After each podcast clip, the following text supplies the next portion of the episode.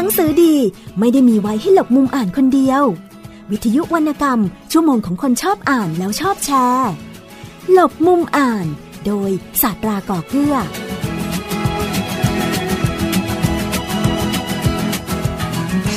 สวัสดีครับคุณผู้ฟังครับต้อนรับคุณผู้ฟังเข้าสู่รายการหลบมุมอ่านกับผมสัตราก่อเกื้อและที่นี่ วิทยุไทย PBS ครับจะเจอกันได้เป็นประจำครับ แล้วก็ติดตามทุกๆ เรื่องราว แล้วก็ติดตามทุก ๆ กิจกรรมของวิทยุไทย PBS กันได้ครับ ผ่านทางแฟนเพจที่ไทย PBS Radio Fan นะครับ นอกจากนี้ก็ยังสามารถติดตามรับฟังรายการของเราสดๆ แล้วก็ย้อนหลังกันได้ด้วยครับ ผ่านทาง www.thaipbsradio.com นะครับ วันนี้รายการหลบมุมอ่านกับผมสัตราก่อเกื้อมีเรื่องราวของหนังสือสองเล่มที่น่าสนใจครับ เป็นหนังสือที่จะทำให้คุณนั้นมีพลังบวกในชีวิตมากยิ่งขึ้นนะครับ และจะทำให้คุณได้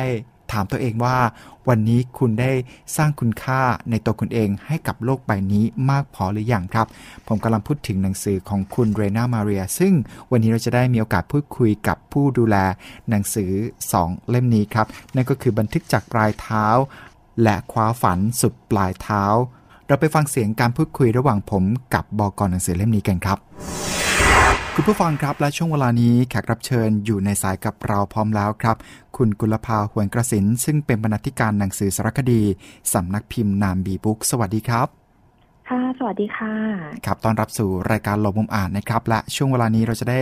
ร่วมการพูดคุยเบื้องหลังกว่าจะเป็นหนังสือเล่มโปรดของใครหลาย ๆ คนว่าเขามีเบื้องหลังการทำงานหรือว่ามีกระบวนการความคิดกันอย่างไร คุณเก๋รับหน้าที่อยู่ในตำแหน่งนี้มานานแค่ไหนแล้วครับ อ๋อ ถ้าที่บริษัทงานนี้บุ๊กนี่ก็ห้าปีแล้วค่ะห้าปี เป็นการพัฒนามาจากส่วนอื่น ๆ ในสำนักพิมพ์แห่งนี้หรือเปล่าครับ อ๋อ คือ แต่เดิมจะเป็นพิสูจน์อักษรมาก่อนค่ะ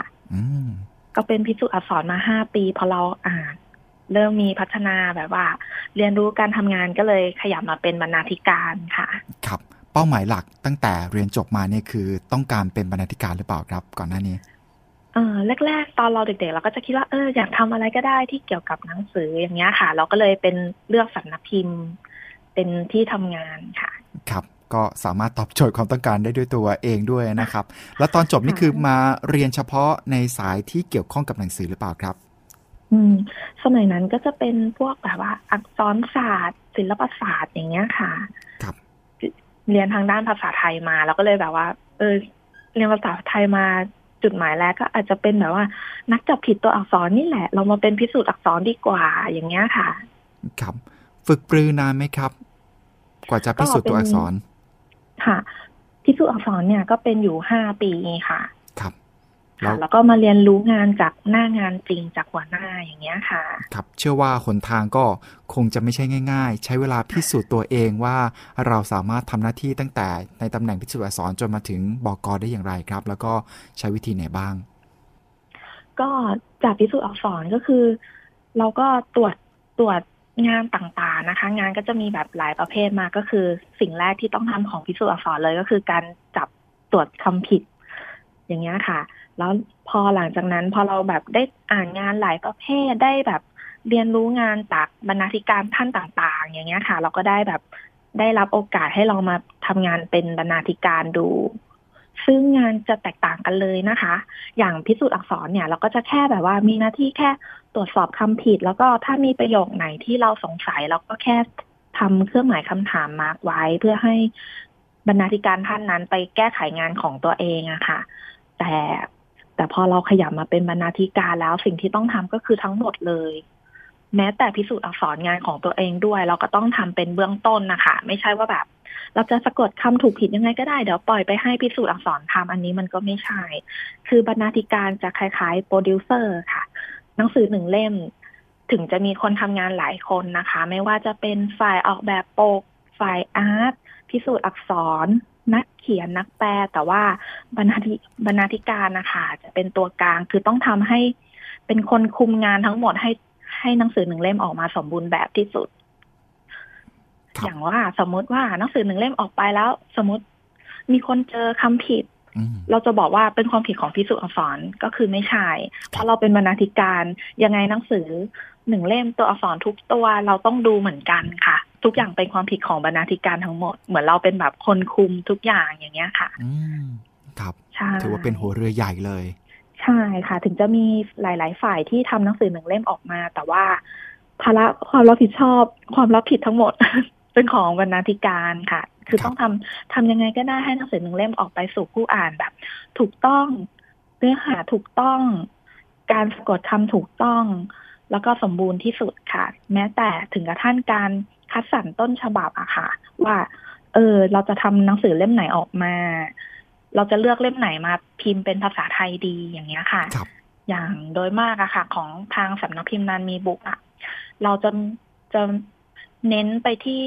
หนังสือซื้อลิขสิทธิ์จากต่างประเทศเป็นส่วนใหญ่อะค่ะครับส่วนน้อยที่จะเป็นนักเขียนไทย เราก็จะมี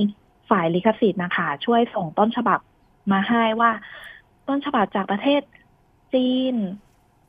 อังกฤษเกาหลีหรือหนังสือที่เราจะคุยกันวันนี้นะคะจะเป็นต้นฉบับจากประเทศสวีเดนอืมมาให้เราดูโดยจะมีแบบว่ารีวิว นักแปลรีวิว เป็นภาษาไทยมาให้เราแบบเบื้องต้นก่อน แล้วก็ครับดูเรื่องการตลาด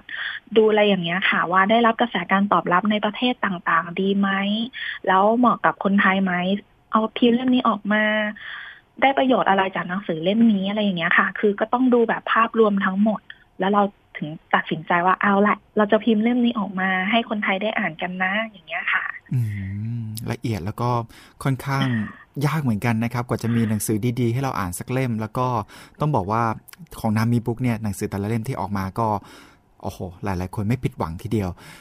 ถามนิดนึงครับว่ากว่าจะมาสู่หนทางครับ ในการทำงานแวดวงหนังสือเนี่ย การค่ะรักการอ่านนี่มีส่วนสำคัญไหมครับในวัยเยาว์ ใช่เรียกว่าเป็นส่วนสำคัญแบบส่วนแรกเป็นสิ่งที่สำคัญมากเลยค่ะ คืออย่างถ้าเราเห็นโดยทั่วไปสมมติเวลาเขารับประกาศสมัครพิสูจน์อักษรบรรณาธิการสิ่งแรกที่จะมีในคุณสมบัติก็คือเป็นคนรักการอ่านครับคุณอาจจะไม่ต้องแบบว่า เรียนเก่งได้เกรดดีก็ได้ สิ่งที่ต้องการคือรักการอ่านค่ะ เพราะว่าตลอดเวลาทำงานแปดชั่วโมง ซึ่งจริง ๆ แล้วเวลาทำงานจริง มันก็จะแบบไม่ใช่เวลาทำงานสักทีเดียว มันก็จะแบบอาจจะ ต้องทำข้ามวันข้ามคืน โดยการที่ต้องดูแต่ตัวหนังสือก็ได้แล้วบางเล่มอาจจะไม่ใช่สไตล์ที่เราชอบ แต่เราก็ต้องอ่านมันอะไรอย่างเงี้ยค่ะ อืมครับแต่คือถ้าไม่ใช่คนรักการอ่านก็จะกลายเป็นเหมือนยาขมหม้อใหญ่ยู่นรกใช่เหมือนโดนบังคับว่าชีวิตนี้นี่มันคือตัวอะไรนี้ครับ เริ่มต้นจากการอ่านหนังสือเล่มแรก ๆ เลยสมัยวัยเยาว์นี่อ่านหนังสือประเภทไหนมาก่อนครับ ตอนแรก ๆ ก็ ถ้าเป็นสมัยเด็กก็สิ่งแรกที่อ่านก็อาจจะเป็นแบบหนังสือนอกเวลาตามโรงเรียนภาษาที่วิชาภาษาไทยที่ให้เราอ่านอย่างเงี้ยค่ะ หรือว่าวิชาภาษาอังกฤษที่จะมีหนังสือนอกเวลาเป็นแบบภาษาอังกฤษง่าย ๆ อย่างเงี้ยค่ะ อย่างคุณพ่อขายาวแมงมุมเพื่อนรักเป็นแบบเบสที่เด็กสมัยนู้นต้องอ่านอะไรอย่างครัเงี้บยค่ะหนังสือนอกเวลาซึ่งคลาสสิกมากๆเลยแต่ละเล่ม ใช่ค่ะครับพอขยับโตขึ้นมาหน่อยก็เริ่มอ่านแบบว่า พวกวรรณกรรมคลาสคลาสสิกหรือว่าครับ แบบว่าหนังสือแปลจากต่างประเทศอืม อะไรอย่างเงี้ยค่ะ ครับก็คือถ้าเกิดเลือกได้ก็คือจะเป็นผู้ที่ชอบอ่านหนังสือที่เป็นหนังสือแปลจากต่างประเทศด้วย ใช่ค่ะ เพราะเหมือนกับว่า ถ้าเรามีใจรักการอ่านเนาะไม่ว่าเราจะมาทำอะไรเราก็น่าจะแบบ ได้ยังได้ทำในสิ่งที่เรารักอะค่ะครับถึงงานที่เราได้อ่านตอนเราทำงานมันอาจจะไม่ใช่แบบ หนังสือประเภทที่เราชอบ มันอาจจะเป็นวิชาการ หรือบางเล่มอาจจะเป็นเสริมความรู้ แต่ว่าในเมื่อใจเราชอบการอ่าน มันก็ยังมีความสุขกับงานได้ค่ะครับ นอกจากการอ่านหรือว่าการรักการอ่านที่ทำให้เรามีอนาคต แล้วก็มีอาชีพทุกวันนี้ คิดว่าการอ่านได้ให้อะไรกับเราบ้างครับ นอกจากนี้แล้ว อืม สิ่งสำคัญเลยก็คือเปิดโลกค่ะ เหมือนมันจะมีคำนึงนะคะ ที่บอกว่าแบบว่า หนังสืออะหนังสือเล่มเดียวแต่มันทำให้เราแบบ เหมือนเราได้ท่องไปทั่วโลกได้รู้มุมต่างๆ ของโลกที่เราไม่เคยไปอะค่ะครับเราอาจจะไม่ต้องไปจริง ๆ ก็ได้ มันมีคนไปมาแล้ว หรือว่ามีคนมาถ่ายทอดเรื่องราวลงในหนังสือแล้วค่ะ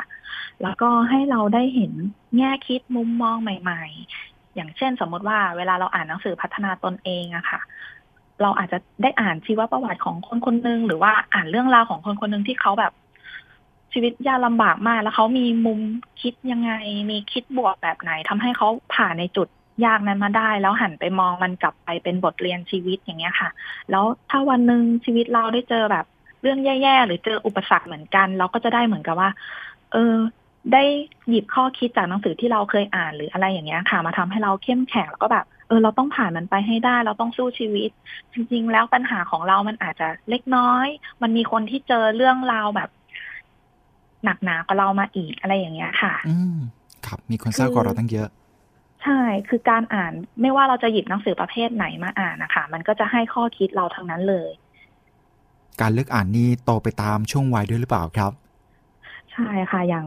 อย่างจะมีหนังสือที่เหมือนทุกคนน่าจะรู้จัก เช่นแบบแซลมอนสอนคนหรือว่าเจ้าชายน้อยอะค่ะครัก็บจะมีคนมาบอกว่า สมมุติเราอ่านตอนเราอายุสิบสองเราก็จะคิดอย่างหนึ่งพอเราผ่านโลกมาสักพักโตขึ้นมาอ่านตอนแบบวัยทำงานยี่สิบเราก็จะคิดอีกอย่างหนึ่งอย่างเงี้ยค่ะ มันเป็นไปตามเหมือนกับว่าประสบการณ์ที่เราเจอในชีวิต แล้วก็มุมมองความคิดของเราอะค่ะครับห นังสือเล่มเดิมๆที่เคยอ่านวัยเด็กเอามาอ่านวัยนี้ก็แน่นอนว่ามีความคิดที่เปลี่ยนไป เพราะว่าช่องว่างระหว่างบรรทัดนี่ทำให้เรานั้น สามารถใส่ความคิดแล้วก็ประสบการณ์ที่เราได้พบเจอกันได้ด้วย ใช่ค่ะ ความรู้สึกต่างประสบการณ์ที่ได้รับเพิ่มขึ้นมุมมองหรือว่าอะไรอย่างเงี้ยมันก็จะเปลี่ยนไปค่ะ ครับ ถ้าเกิดถามถึงวิธีการนะครับ อย่างได้บอกกันไปเมื่อสักครู่แล้วว่า ในการเลือกเล่มกับการมาทำหนังสือของนามีบุ๊กในส่วนของหมวดของหนังสือสารคดีเนี่ยก็จะมีอ่าทางการตลาด แล้วก็จะมีคนเอาต้นฉบับมาให้ หน้าที่นอกเหนือจากนั้นของบกที่จะต้องทำคือมีอะไรเพิ่มเติมไหมครับ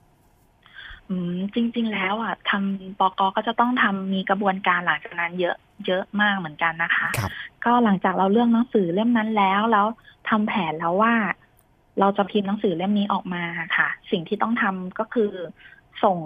ส่งหนังสือเล่มนั้นไปแปลอย่างที่บอกว่ามันจะเป็นแบบภาษาต่างครับๆบอกก็ไม่สามารถจะแบบว่า รู้ได้ทุกทุกภาษาอย่างเงี้ยค่ะอืมใช่พอแปลเสร็จแล้วก็ไม่สามารถที่จะแบบอ่าได้ไฟล์แปลมาแล้วเราเอาไปจัดพิมพ์เลย หรือเอาไปสอนพิสูจน์อักษรเลยอะค่ะครับสิ่งที่สำคัญมาก ๆ ในหน้าที่ของบรรณาธิการนะคะ ก็คือการเอดิตต้นฉบับค่ะอืมก็คือ จากไฟล์แปลของนักแปลเรานี่แหละ เราก็จะมาแบบมานั่งอ่านว่าสำนวนการใช้ภาษามันถูกต้องตามหลักภาษาไทยไหมแบบว่าเรียงเป็นประธานกรรมประโยคอะไรอย่างเงี้ยค่ะ เพราะว่าอย่างทุกวันนี้มันจะมีปัญหามากเลยว่า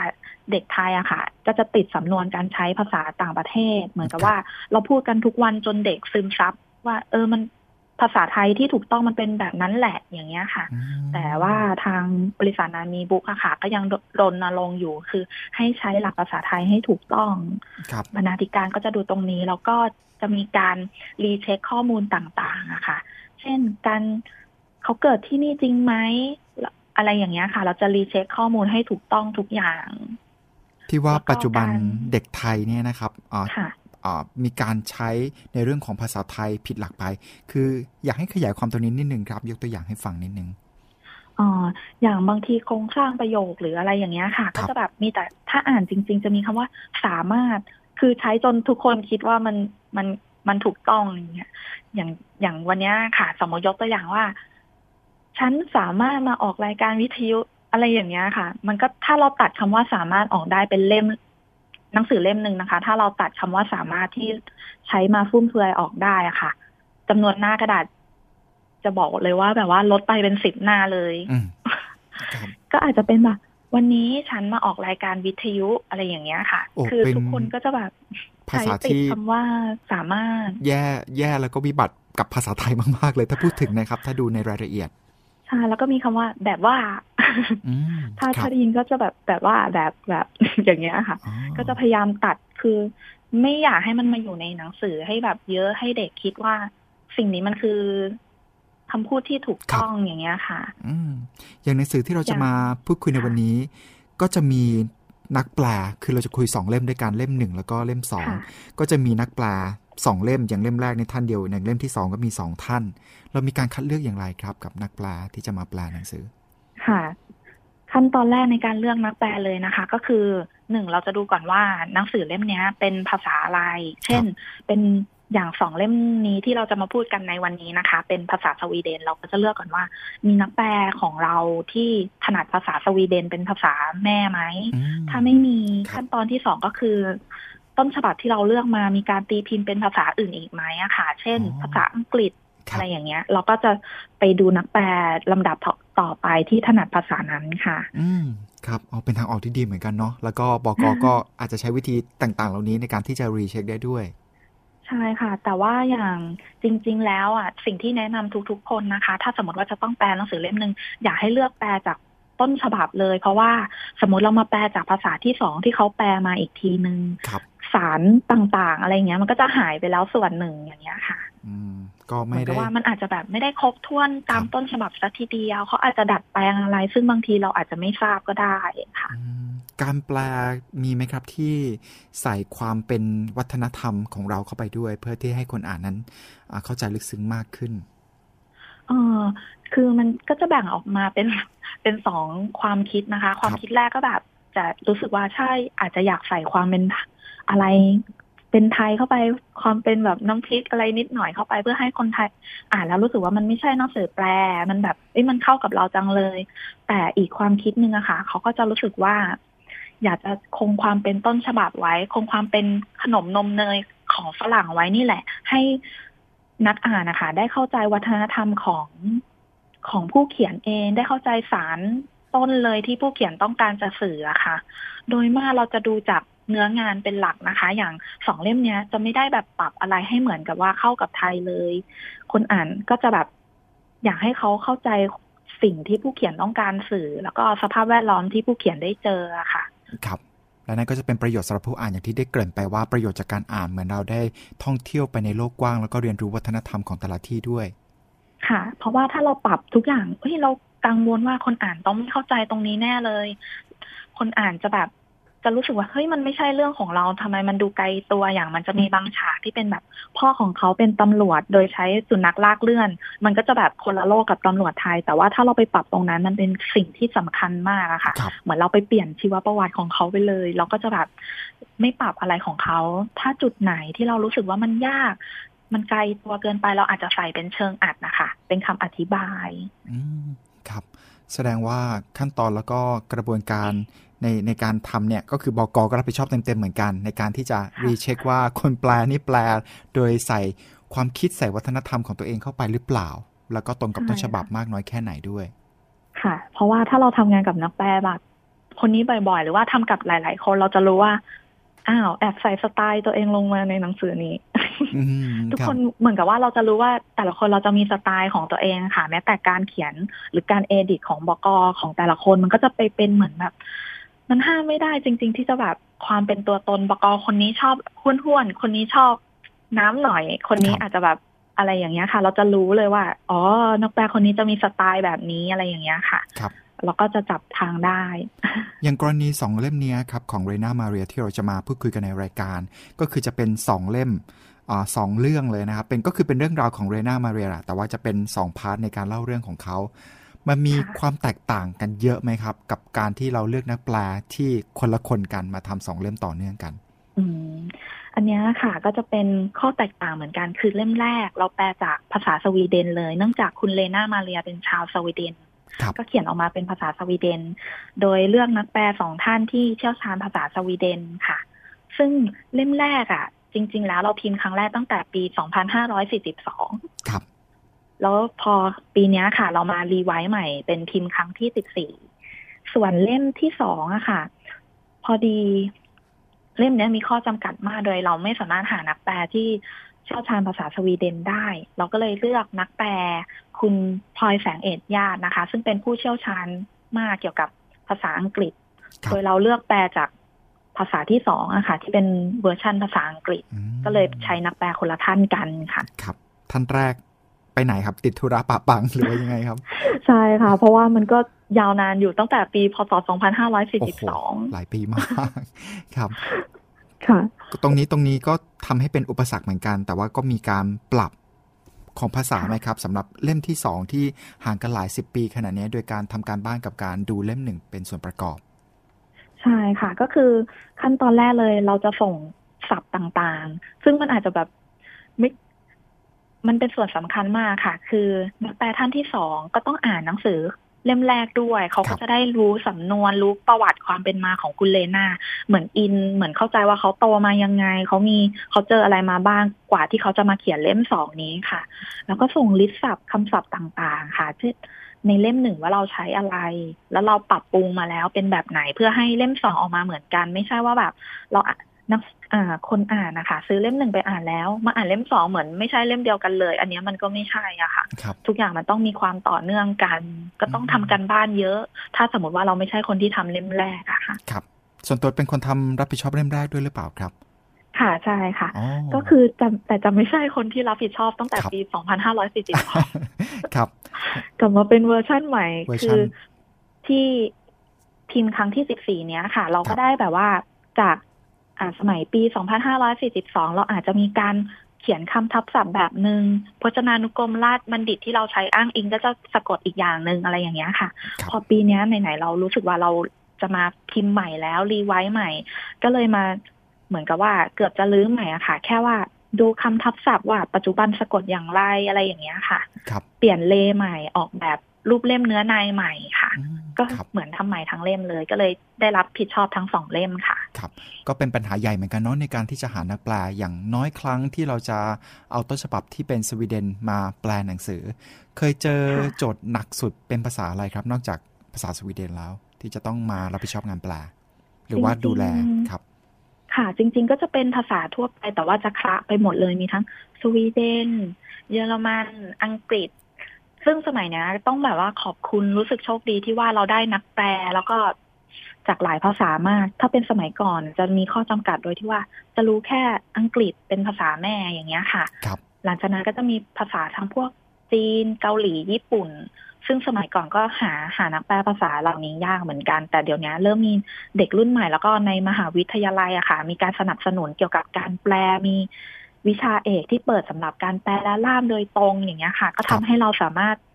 ได้นักแปลที่แบบเป็นภาษาแรกภาษานั้นจากต้นฉบับได้เลยค่ะ อืมครับผม ซึ่งวันนี้ อีกครู่หนึ่งเดี๋ยวเราจะมาพูดคุยกันกับหนังสือสองเล่มที่น่าสนใจ เล่มแรกตีพิมพ์ครั้งที่ 14 แล้วก็อีกเล่มหนึ่งนะครับ เพิ่งวางแผงวางมาได้สักพักหนึ่งแล้วล่ะ ให้นักอ่านได้หยิบอ่านกันไปบ้างแล้วนะครับ แต่ว่าช่วงนี้ครับ ผมพาคุณผู้ฟังแล้วก็คุณแก๋ไปฟังเพลงเพราะๆหนึ่งเพลงกันก่อน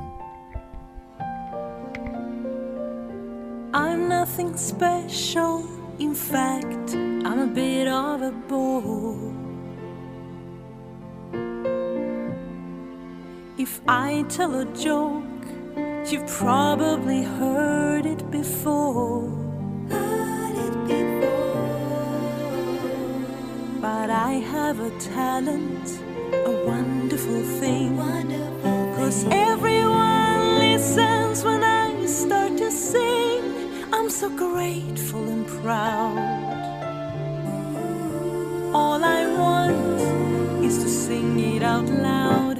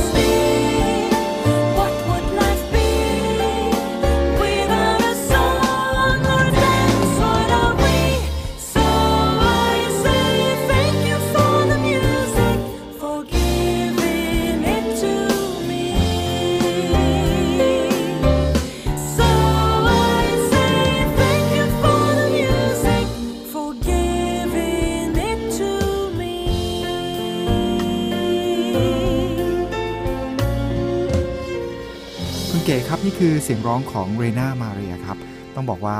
เธอคนนี้ไม่ใช่นักเขียนหรือว่านักให้กำลังใจอย่างเดียว เธอยังเป็นนักร้องด้วย ส่วนตัวแล้วคุณเก๋ฟังเพลงของคุณเรนาแล้วรู้สึกยังไงบ้างครับคนสิ่งแรกที่รู้สึกคือขนลุก รู้สึกว่าแบบโอ้เสียงของเขาอะค่ะ ถ้าได้ฟังแล้วจะรู้สึกว่าแบบ อืม มันมหัศจรรย์เหมือนกับว่าไพเราะมากอะค่ะอืมแล้วพอเรารู้ ถ้าถ้าได้เดี๋ยวเราจะได้คุยกันเดี๋ยวถ้าเรารู้เรื่องแรงบันดาลใจต่างๆ มันจะ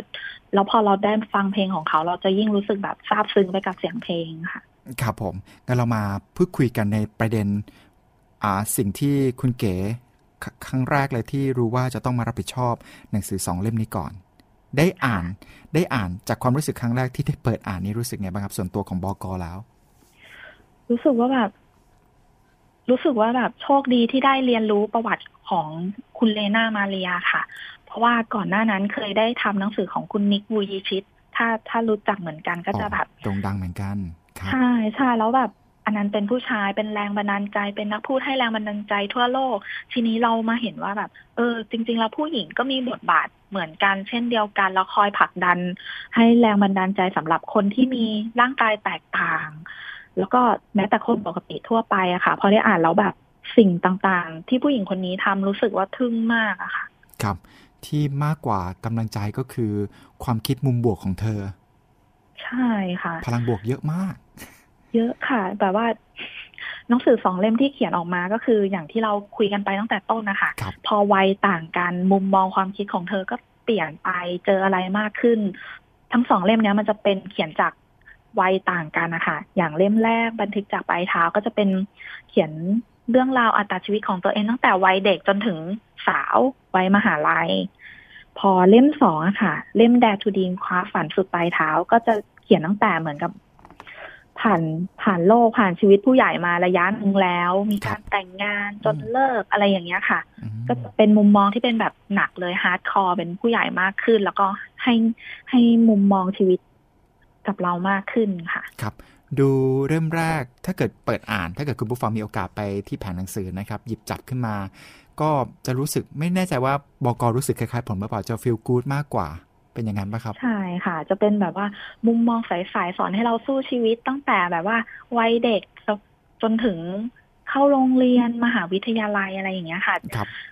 พูดง่าย ๆ คือเหมือนหักมุมเหมือนกัน คือเล่มแรกจะจบแบบ happy ending นะอืม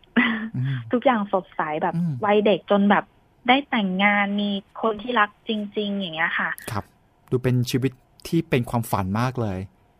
ใช่เหมือนกับว่า เออ เราสู้ชีวิตแล้วก็แบบทุกอย่างผ่านไปแบบโรยด้วยกลีบกุหลาบแบบว่า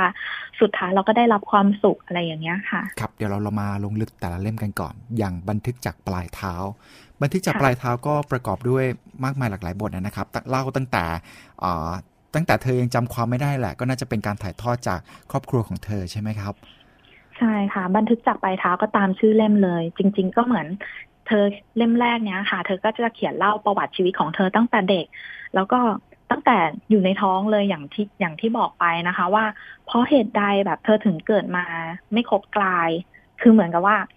เกิดมาไม่ครบกายคือไร้แขนเลนามาเรียค่ะ คือ ไม่มีแขนทั้งสองข้าง แล้วก็มีแค่ขาขวาข้างเดียวที่ปกติ ส่วนขาซ้ายต้องใส่ขาเทียมค่ะ เธอก็เล่าตั้งแต่เกิดเลยว่า แบบว่า พ่อแม่เธอก็สงสัยว่า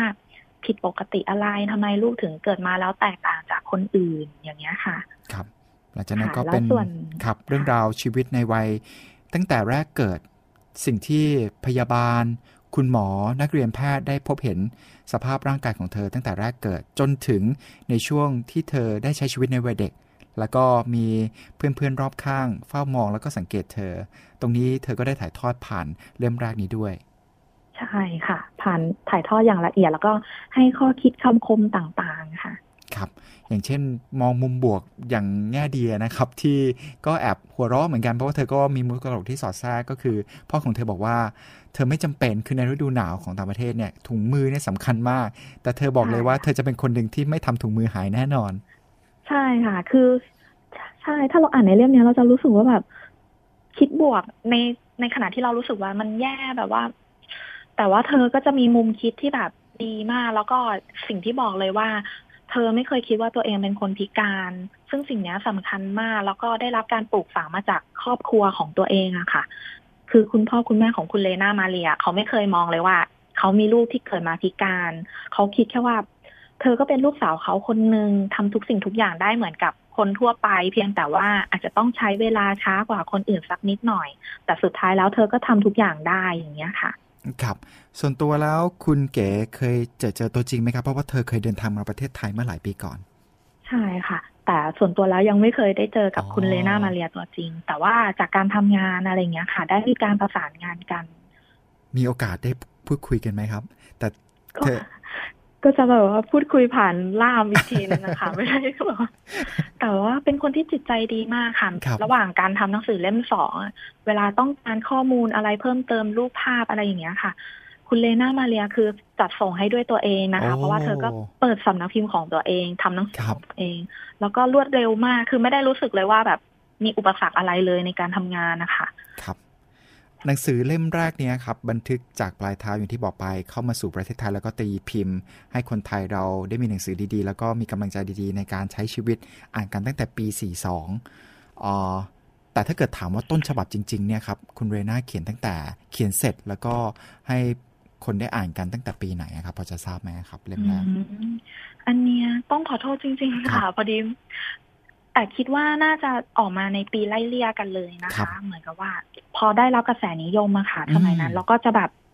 เพราะว่าเราก็ทำรีเสิร์ชการตลาด พอหนังสือเล่มไหนได้รับความนิยมเราก็จะติดต่อผ่านเอเจนซี่อะค่ะ ก็ถือว่าเป็นกระแสของโลก แล้วก็ได้อ่านกันในใช่ประเทศไทยทันทีเลย ใช่ เพราะว่าเราก็อยากให้คนไทยเราได้แบบ ได้อ่านได้ ตามกระแสทั่วไปหนังสือเล่มไหนดี เราก็ไม่อยากให้แบบรอเป็นสิบปีแล้วเราค่อยซื้อลิขสิทธิ์มาอะไรอย่างเงี้ยค่ะ อืมครับ วันนี้เราจะหยิบมา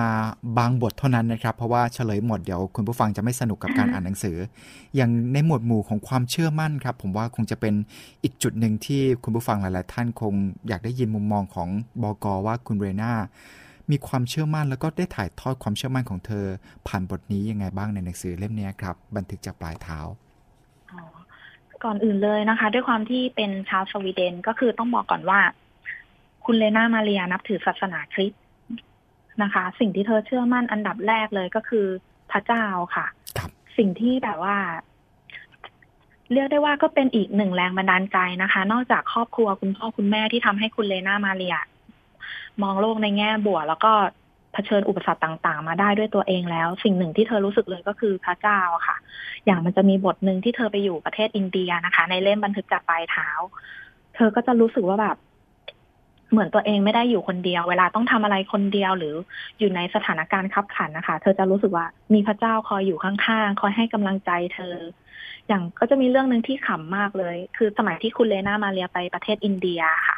เวลากดชักโครกก็จะต้องลุ้นลุ้นทุกครั้งว่ามีน้ำไหมอืม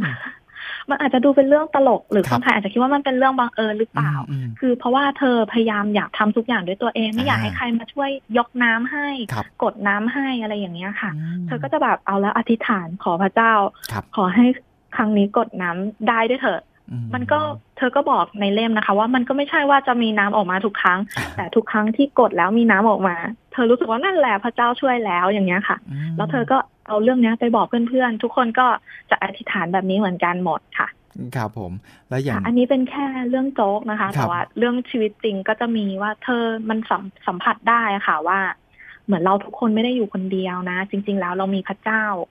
คอยอยู่กับเราคอยเป็นเพื่อนเราให้กำลังใจเราให้เราผ่านอุปสรรคนี้ไปได้อะค่ะครับการเชื่อมั่นแล้วก็ยึดถือในความคิดด้านบวกไว้ ไม่เสียหายแน่นอน แล้วมันจะทำให้เป็นพลังบวกอย่างน่าอัศจรรย์ใจทีเดียว แล้วก็ทำให้เราสามารถข้ามพ้นอุปสรรคไปได้ด้วยนะครับ อีกค่ะอีกเรื่องหนึ่งครับโอ้โหตอนนี้กำลังเป็นกระแสเลยเพิ่งเปิดกันไปสดๆร้อนๆกับโอลิมปิก เธอเองก็มีส่วนสำคัญในการไปแข่งโอลิมปิก แต่ว่าจะเป็นโอลิมปิกอีก อีกครั้งหนึ่งที่จะแข่งหลังจากอ่าคนที่ปกติทั่วไปแข่งกันแล้วใช่ไหมครับ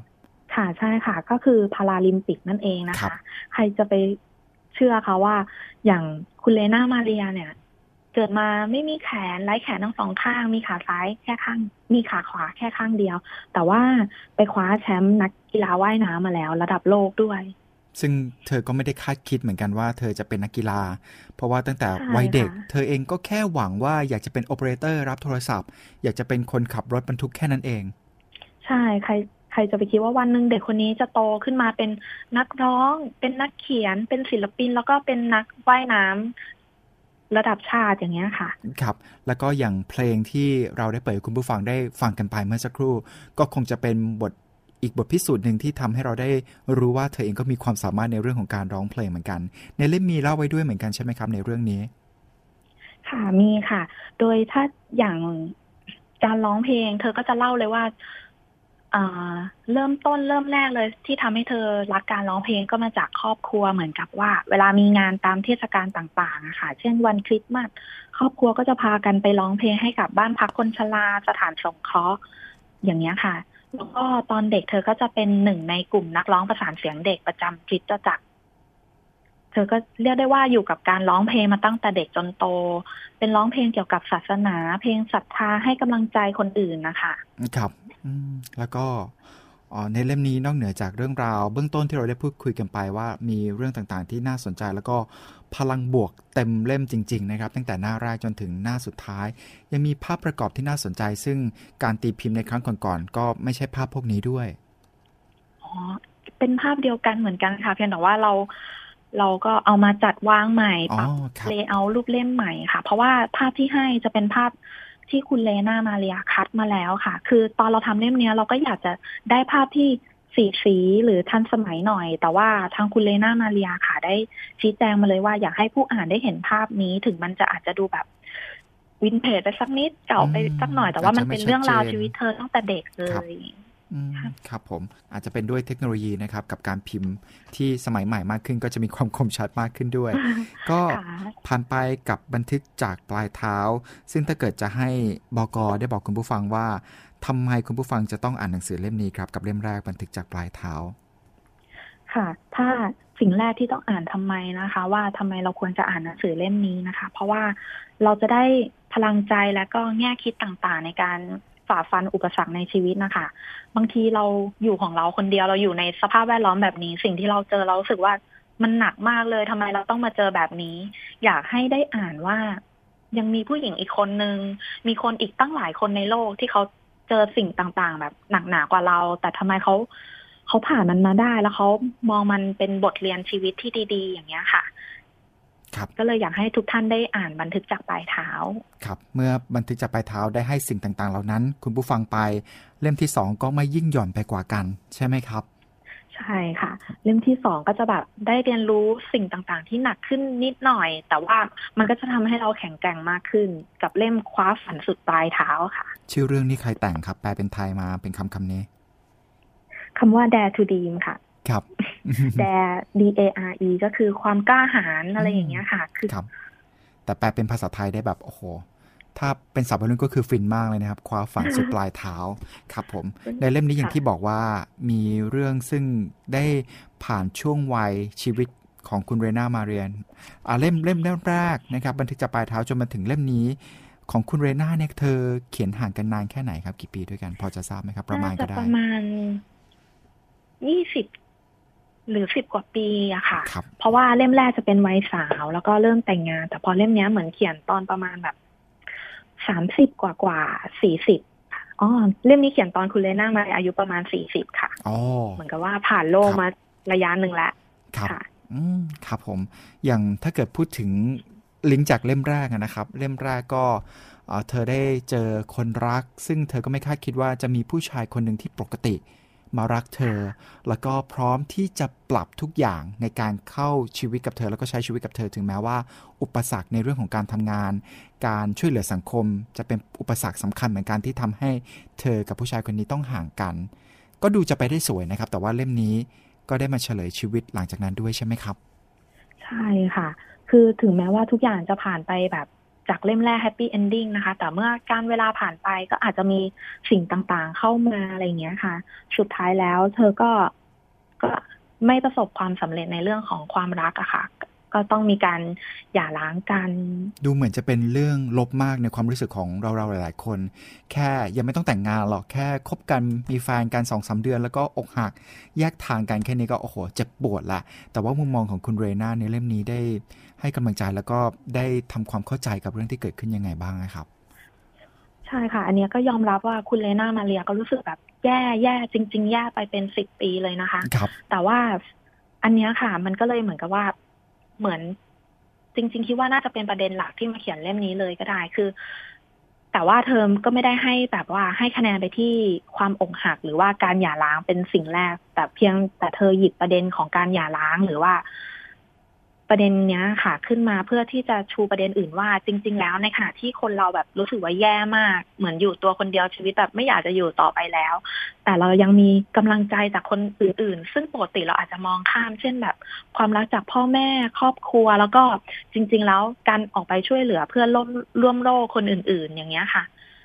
เป็นแรงบันดาลใจให้เธอแบบคือสู้ขึ้นมาวันหนึ่งเธอก็ลุกขึ้นยืนใหม่แล้วแบบ จะไม่จมจมอยู่กับความทุกข์ความปวดร้าวตรงนั้นอีกต่อไปแล้วค่ะอืมครับซึ่งแต่ละคนก็คือคนปกติธรรมดาหรือว่าคนที่อาจจะมีความพิเศษในด้านอื่นๆ ก็ ถ้าเกิดเจอเรื่องนี้นี่ก็จนมุมรายไหนรายนั้นเลยเหมือนกันนะครับ ใช่ค่ะ เพราะเหมือนกับว่าจริง ๆ แล้วคนเราก็มีแบบว่าความรู้สึกเนาะครับทุกคนก็อยากจะแบบชีวิต ถึงเราจะเกิดมาคนเดียวก็ตามแต่แบบ มันก็อดไม่ได้ที่แบบ เราก็อยากจะฝากชีวิตเราอยากจะใช้ชีวิตกับคนคนนี้ไปจนแก่เท่าแหละอะไรอย่างเงี้ยค่ะ แล้วพอวันหนึ่งสิ่งที่เราคิดชีวิตทั้งหมดที่เราจะฝากไว้กับเขามันพังลง มันก็แบบยากที่จะแบบรับมือได้ในวันสองวันอย่างเงี้ยค่ะ อืมครับผมค่ะก็เป็นอีกเล่มหนึ่งที่จะทำให้อ่าใครหลาย ๆ คนที่อาจจะเคยเจอเจอ ปัญหาหรือว่าสถานการณ์เดียวกันเนี่ยได้มีมุมมองหรือว่าใครก็ตามแต่สำคัญมาก ถ้ายังอยู่ในสถานการณ์ต่าง ๆ เหล่านั้น ถ้าได้หยิบเล่มที่ 2 มาอ่าน หรือว่าควรจะอ่านเล่มแรกก่อนนะครับ เพื่ออ่านเล่ม 2 ได้เข้าใจแล้วก็ลึกซึ้งมากยิ่งขึ้น ก็จะสามารถลุกขึ้นยืนแล้วก็ก้าวต่อได้จากปัญหาที่คุณเจออยู่ ค่ะ คือขอแค่ฮึดฮึดสู้ฮึดแรกที่เรารู้สึกว่าแบบจะไม่จมอยู่กับความทุกข์เหล่านั้นอีกแล้ว แล้วก็อยากให้มองคนรอบข้างอะค่ะ แล้วก็ มันก็มีคนอื่นที่เขาเจอปัญหาหนักหนาเหมือนกับเรา เราต้องผ่านไปให้ได้แล้วไหนๆเราเกิดมาบนโลกใบนี้แล้วอะค่ะ สิ่งที่คุณเลนามาเรียคิดคือเขาอยากจะแบบเป็นแรงสนับสนุนผลักดันผู้พิการคนอื่น ๆ ให้ได้รับการยอมรับ ให้มีสภาพชีวิตความเป็นอยู่ที่ดีขึ้น อะไรอย่างเงี้ยค่ะ เธอก็เลยแบบ รู้สึกว่าตัวเองยังมีประโยชน์อีกมาก ไม่อยากเสียเวลา มาจอมจมกับว่าความทุกข์ความเศร้าอีกแล้ว เธออยากใช้ชีวิตที่เหลือค่ะ เพื่อช่วยเหลือผู้พิการคนอื่น ๆ ให้ให้ได้รับสวัสดิการที่ดีขึ้นอะไรอย่างเงี้ค่ะ ครับ นี่คือคุณค่าจริง ๆ ของการเกิดเป็นมนุษย์นะครับ คือการไม่ได้มองตัวเองเป็นที่ตั้ง หรือว่ามองความสุขของตัวเองเป็นจุดศูนย์กลางของทุกๆเรื่องจริง ๆ การทำให้ชีวิตมีคุณค่าเพื่อสังคมหรือว่าเพื่อใครก็ตามแต่ อันนี้ถือได้ว่าเป็นคุณค่าที่สำคัญที่สุดในการเกิดมาเป็นมนุษย์เหมือนกันนะครับ ค่ะใช่ค่ะ ถ้าอ่านเล่มคว้าฝันสุดปลายเท้าอะค่ะ จะรู้เลยแล้วเราก็จะหันกลับมามองตัวเอง คืออย่างคุณเลนามาเรียเขาไม่คบกายเขาแตกต่างจากคนอื่น แต่เขามีใจที่แบบวิเศษมากอยากที่จะช่วยเหลือคนอื่น มันทำให้เราได้ข้อคิดหนึ่งเลยที่เก๋เป็นบกเล่มนี้เราได้คือ มันทำให้เรามองตัวเองว่า เรามีครบสามสิบสองเลย ทุกวันนี้บางคนจะรู้สึกว่า เรายังอยากได้นู่นอยากได้นี่ แต่แบบเฮ้ยเราเคยช่วยเหลือ ใครคนหนึ่งที่แบบ ช่วยเหลืออย่างจริงจังไม่ได้หวังอะไรเลย บ้างหรือเปล่าอย่างเงี้ยค่ะ มันทำให้เรากลับมาทบทวนตัวเองว่าแบบเราควรจะทำอะไรให้มันมีประโยชน์ต่อคนอื่นมากกว่านี้ อะไรอย่างเงี้ยค่ะ ครับ นอกจากพลังบวกที่จะได้กับตัวเองแบบเต็มๆ ยังเป็นพลังบวกที่สามารถเผื่อแผ่ ไปให้คนรอบข้างได้ด้วยนะครับ เพราะฉะนั้นถ้าเกิดคุณผู้ฟังต้องการได้พลังบวกต่างๆ เหล่านี้เอาไว้ในชีวิตคุณผู้ฟังครับ ก็สามารถจะเจอแล้วก็เรียนรู้เรื่องของเธอจากหนังสือสองเล่มนี้ได้นั่นก็คือบันทึกจากปลายเท้า แล้วก็คว้าฝันสุดปลายเท้าสองเล่มที่น่าสนใจมากๆ นอกเหนือจากสองเล่มนี้คุณเก๋มีเล่มอื่นๆ ที่ดูแลอยู่หรือเปล่าครับ ที่วางแผงอยู่ณขณะนี้ ค่ะ อย่างเล่มอื่นๆนะคะ ตอนนี้ก็ได้กับเทศกาลของวันแม่แล้วนะคะ ตอนนี้ก็จะมีหนังสือสองเล่มที่เกี่ยวกับคุณแม่นะคะ อยากให้คุณแม่ทุกท่านได้อ่านก็จะชื่อตามตามเทศกาลเลยค่ะ ชื่อว่ายอดคุณแม่แน่กว่าครู เล่มหนึ่งอืมเล่มสองค่ะ เหมาะกับเดือนของวันแม่มากใช่ค่ะๆเป็นหนังสือก็คือที่ใครเขียนขึ้นมาครับ ค่ะสองเล่มนั้นนะคะ เป็นของคุณหยินเจี้ยนลี่ค่ะ เป็นนักเขียนชาวจีนค่ะ ซึ่งเป็นทั้งคุณครู แล้วก็เป็นทั้งคุณแม่ด้วย แต่แต่สิ่งที่พิเศษคือเปิดหนังสือเล่มเนี้ยไป มันจะเป็นเหมือนแบบ เป็นเรื่องเล่าง่าย ๆ เหมือนเล่าแบบหยิบยกประเด็นต่างๆ คือเธอเล่าจากประสบการณ์ที่เลี้ยงลูกสาวอะค่ะครับตั้งแต่วัยเด็กจนถึงเข้ามหาวิทยาลัยเลย อ่านแล้วก็จะแบบสนุกเรียกได้ว่าเป็นเรื่องที่แบบ ถ้าคุณเป็นพ่อเป็นแม่ต้องได้เจอสถานการณ์แบบนี้แน่ ๆ อย่างเงี้ยค่ะอืมน่าสนใจทีเดียวนะครับเหมาะมาก ๆ กับช่วงของเดือนของวันแม่อย่างนี้นะครับ ก็ค่ะฝากกันไว้ทั้ง4เล่มเลย อันนั้นก็คือ2เล่มเหมือนกันใช่ไหมครับ ใช่ค่ะแล้วก็มีโปรเจกต์อื่น ๆ ที่กำลังรอที่จะให้เราได้อ่านกันด้วยอื่น ๆ ใช่ไหมครับ ที่น่าสนใจ ใช่ค่ะ อย่างของทาง กองสารคดีของสำนักพิมพ์นามีบุ๊กอะค่ะ ก็จะมีหนังสือหลากหลายหมวดมากเลยมีทั้ง ยิ่งตอนที่เป็นกระแสตอนนี้นะคะ ก็จะเป็นหนังสือระบายสีสำหรับผู้ใหญ่โอ้ครับ ก็จะเห็นว่าแบบเข้ามาปลุกตลาดในเมืองไทย เพราะว่าเราก็อยากให้แบบผู้ใหญ่หันมาได้แบบ มีมุมเล็กๆ ได้ผ่อนคลายได้มาแบบระบายสีเหมือนตอนเราเป็นเด็ก ๆ อย่างเงี้ยค่ะ ก็จะเป็นหนังสือเล่มใหม่ของคุณโจฮันนาบาสฟอร์ดค่ะครับชื่อเล่มอาถรรพ์ป่าดงดิบแล้วก็ จะมีเป็นหนังสือสุขภาพใหม่ ๆ ออกมาเรื่อยๆ ค่ะครับยังไงก็ตามแต่ก็ตามกันต่อครับสำหรับนามีบุ๊กไม่ว่าจะเป็นหมวดหมู่ไหนของนามีบุ๊กก็ตามแต่แล้วก็ขอบคุณนามีบุ๊กด้วยนะครับ ให้คุณเก๋เป็นตัวแทนและกัน รับคำขอบคุณจากพวกเราครับนักอ่านทั้งหลายที่ทำให้เรามีหนังสือดีๆ ได้อ่านแล้วก็ได้ทำให้ชีวิตนั้นมีพลังที่จะก้าวเดินแล้วก็ทำสิ่งดีๆ ต่อไปด้วยนะครับ วันนี้ขอบพระคุณคุณเก๋มากๆเลยครับ ค่ะค่ะขอบคุณเหมือนกันนะคะครับผมสวัสดีค่ะครับ ค่ะ สวัสดีค่ะ นั่นคือคุณเก๋ครับกับการพูดคุยกับเรานะครับ กับที่นี่วิทยุไทย PBS และวันนี้ขออนุญาตปิดท้ายกับอีกหนึ่งบทเพลง โดยคุณเรนามาเรียนะครับ จะเจอกับลมมุมอ่านได้ใหม่ในครั้งหน้า วันนี้ผมสตราก่อเกื้อและทีมงาน ขอบพระคุณสำหรับการติดตามรับฟัง สวัสดีครับ